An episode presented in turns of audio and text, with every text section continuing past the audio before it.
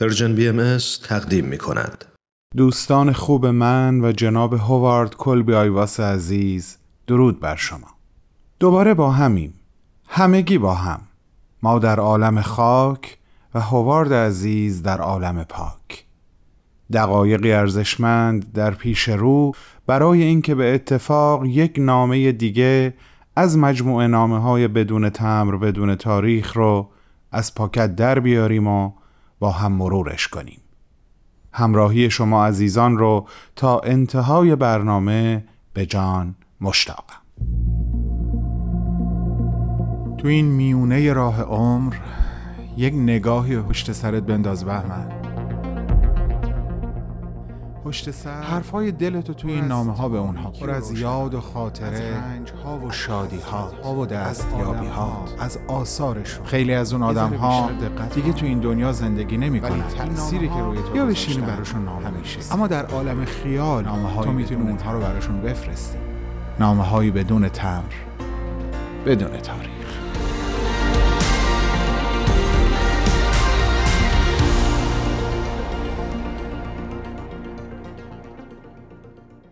سلام رفیق ارشی هوار جان عزیز.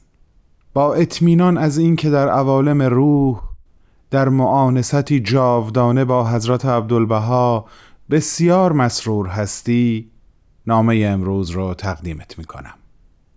بذار همین سر چراقی یه چیزی برات بگم. چند وقت قبل داشتم یه پادکست گوش می‌کردم که در ارتباط با مولانا و جذبه های معنوی سیر و سلوک عارفانه بود. یه جا رسیدم به این مطلب که یک عارف در سیر مراتب معنوی درست مثل فردی میمونه که در یک اقیانوس پهناور شناوره و حال و روزش خیلی متفاوته با کسی که مثلا بر روی عرشه یک کشتی ایستاده و داره اون اقیانوس رو نظاره می‌کنه. اون کسی که در این اقیانوس درک و معرفت شنا می‌کنه گاهی به قعر آب فرو میره دوباره بالا میاد دوباره شنا می‌کنه و خلاصه مدام مانند امواج در تب و تاب و در تلاطمه. و فقط به نیروی عشق می‌تونه این مسیر سخت رو تاب بیاره. اینا رو گفتم که بگم یه جا در مرور خاطراتت به مطلبی برخوردم که بلا فاصله یاد اون پادکست و اون تشبیه افتادم. ترجیح میدم اون چند جمله رو عینا از رو بخونم تا بتونم حق مطلب رو به درستی هم برای خودت و هم برای شنوندگان عزیزمون ادا کنم.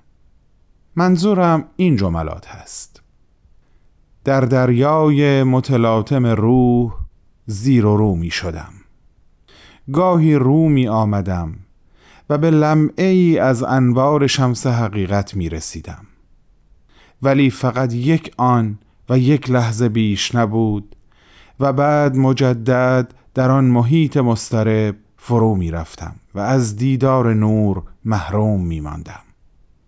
هر وقت نور به من می رسید در دل می گفتم دیگر رهایت نمی کنم. و هر وقت در قعر اقیانوس فرو رفته نور را نمی دیدم با خود می گفتم آن نور الالعبد از من گرفته شد. می‌خوام بگم همین مواجهه مستقیم با امواج دریای معرفت رو عشق است هوارد جان. و الا بر عرشه امن کشتی به ساحل رسیدن که کار آسونیه و از عهده همگان برمیاد. درود بر تو که دل به این دریا زدی.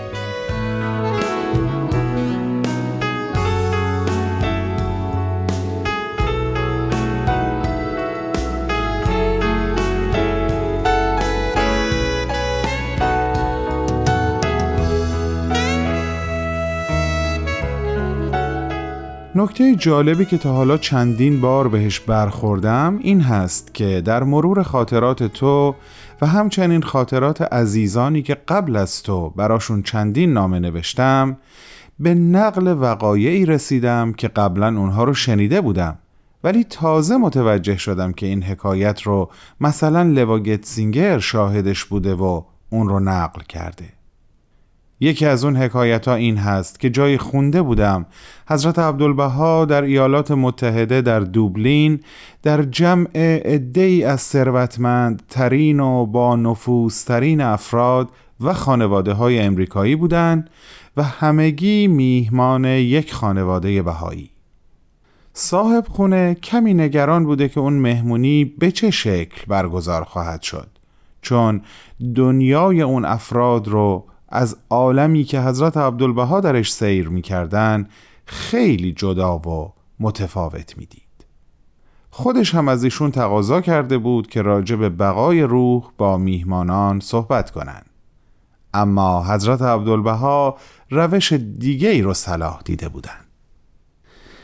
حکایتی مزاحامیز و خندهدار رو تعریف کرده بودند. به گونه ای که هم خودشون با صدای بلند میخندیدند و هم حضار رو حسابی به خنده انداختند. این اتفاق سبب شد سایرین هم به همین روش حکایات مزاح آمیز تعریف کنند و صدای این خنده و شادی ادامه دار شد. حضرت عبدالبها در اهمیت سرور صحبت فرمودند و نقل کردند زمانی که ما در زندان بودیم شرایط سخت بود. اما در پایان هر روز دور هم جمع می شدیم و از حکایات و خاطرات مفرح برای هم تعریف می کردیم و گاهی به قدری می خندیدیم که اشک از چشم هامون سرازیر می شد. این گونه شرایط سخت زندان رو برای خودمون آسون می کردیم. تمام آنچه که حضرت عبدالبها از خودشون و گذشته که بر ایشون گذشته بود برای اون جمع تعریف کردن همین بود. فقط همین. اما یاد و خاطره ایشون برای همیشه در حافظه عاطفی اون افراد ثبت شد. همون افرادی که دنیاشون به حسب ظاهر با دنیای حضرت عبدالبها خیلی متفاوت بود. همونطور که گفتم من این حکایت رو سالها پیش شنیده بودم هوارد جان. اما اصلا نمی‌دونستم تو با چشم خودت اون روز و اون اتفاق رو دیدی و ثبت کردی و برای ما آیندگان به یادگار گذاشتی. از طرف خودم و به نیابت از طرف همه عزیزان شنونده ازت تشکر می‌کنم دوست من.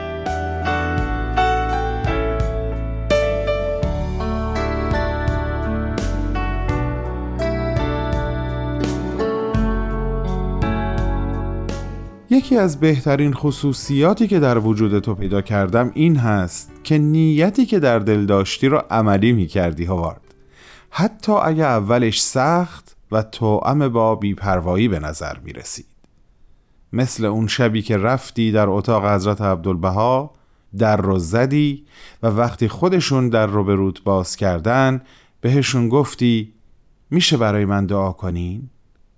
ایشون برات مناجاتی به زبان فارسی خوندن. ای کاش می‌دونستم کدوم مناجات رو میگی. اما بجاش به لطف خودت اولین لوحی که به افتخار تو صادر کردن رو می‌شناسم. همون لوحی که در جواب تشکر دریافت کردی وقتی از دوبلین رفتی و تصمیم گرفتی از محبتهای حضرت عبدالبها به صورت مکتوب تشکر کنی. اصلا انتظار پاسخی نداشتی اما ناگهان به دریافت اولین لوح مفتخر شدی و اون لوح این بود. ای دوست محترم من مکتوبت موجب نهایت مسرت گردید زیرا مندرجات آن مشعر بر توجهت به ملکوت الهی و اشتعالت به نار محبت الله بود. صد هزار کشیش آمدند و رفتند ولی از پی خود اثری و نتیجه ای نگذاشتند و حیاتشان مسمر سمری نگردید.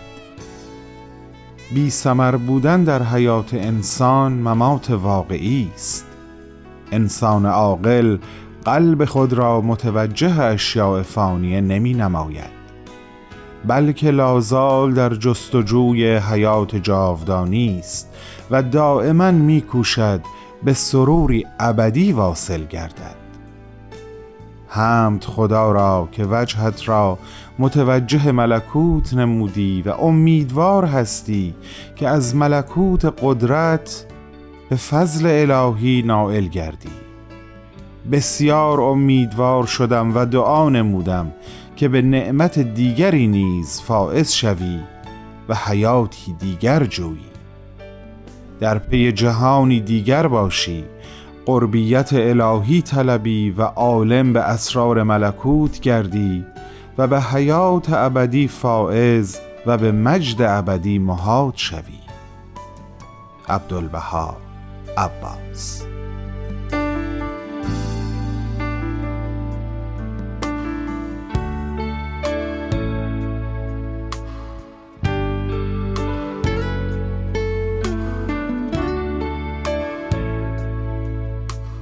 مثل همیشه احساسم این هست که اگر نامه با لوحی یا مناجاتی از حضرت عبدالبها تمام بشه خیلی پایان زیباتر، لطیفتر و ماندگاری برای هممون خواهد بود هوارد جان. پس حالا که لوح صادر شده برای تو از قلم حضرت عبدالبها رو شنیدیم و غرق لذت شدیم نامه رو کم کم به انتها میرسونم تا شهد این جملات بیشتر در کام جانمون بمونه و رسوب کنه. می‌دونم که دیر یا زود باید آخرین نامه رو خطاب بهت بنویسم و بعد برم سراغ عزیز دیگه ای که مثل خودت در زمره سعادتمند ترین انسان ها محسوب میشه. فقط بدون که در طول این مدت تبدیل به یکی از دوستان صمیمی من شدی و احساس می کنم در قلب مخاطبین عزیزمون هم اتفاقی مشابه رخ داده. دوستت میدارم و دوستت میداریم به گرمی و یگانگی. مثل همیشه وعده ما هفت روز دیگه به وقت زمین همین جا و همین ساعت سوار بر امواج رادیو پیام دوست. بالا و بلند پرواز کن روح رستگار. ارادتمند همیشگی تو بهمن و دوستانش در Persian BMS